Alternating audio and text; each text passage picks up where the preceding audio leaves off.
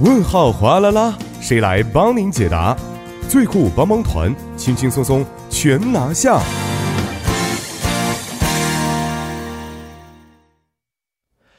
生活小贴士尽在帮您解答。首先欢迎我们的节目作家李金轩，金轩你好，大家好，主持人好，你好。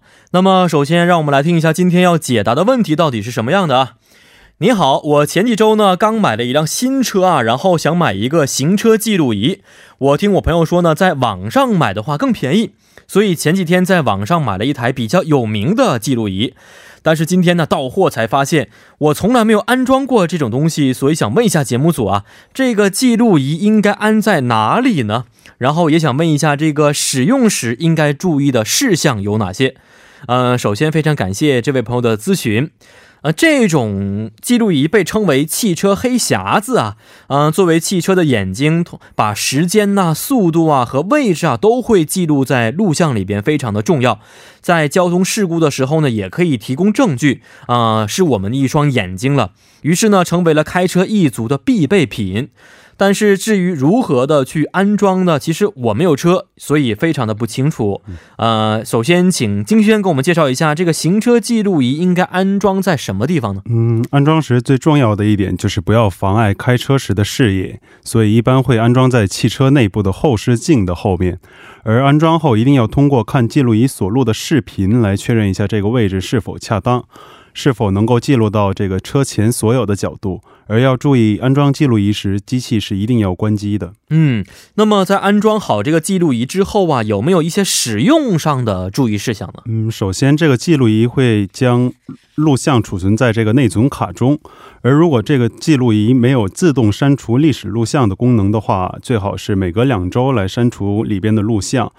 而如果有这个自动删除功能的话，也要经常看看内存是否存满，以防录像不能被储存。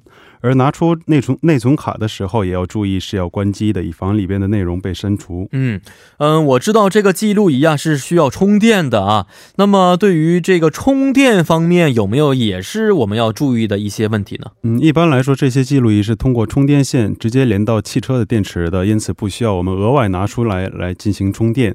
但是因为记录仪是二十四小时进行录像的，因此如果持续通过这个汽车电池消耗电力的话，有时会发生被隔断电源的现象。所以说，如果是冬天的话，建议大家额外带一个这个记录仪专用的辅助电池。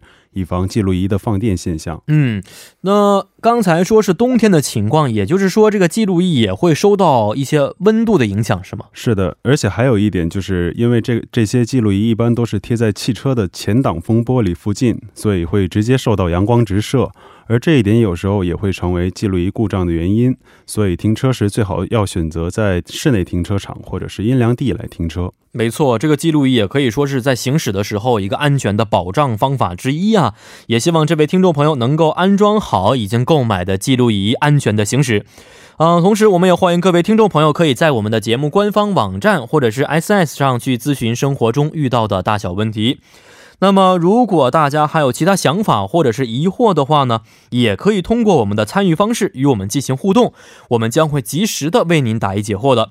参与方式为：您可以通过发送短信的方式发送到井号幺零幺三，每条短信通讯商会收取您五十韩元的短信费用。或者是通过我们的微信公众号搜索 TBS 互动，点击关注之后呢，发送短消息即可。又或者可以登录我们的网页留言板，登录 TBS EFM 点 s o v e r 点 KR，在网页点击幺零幺三信息港主页就可以了。那么同时再为大家说一下我们节目的收听方式。您可以通过调频 FM 幺零幺点三，或者是我们的网站 TBS EFM 点 s o v e r 点 KR 中的 EFM 首页，以及可以在 YouTube 内搜索 TBS EFM 收听我们的节目。错过直播的朋友们呢，也可以通过网站收听我们的节目回放，还可以通过三 w 点 popbang 点 com 或者是 popbang 的应用程序搜索幺零幺三信息港，或者是幺零幺三新星行来收听也是可以的。那么在收听节目同时，也希望广大亲爱的听众朋友们不妨的随手点击关注，因为幺零幺三信息港需要大家的点赞。好的，今天也是非常的感谢金轩，咱们明天再见，再见，再见。那么接下来为大家带来的是今日首尔板块。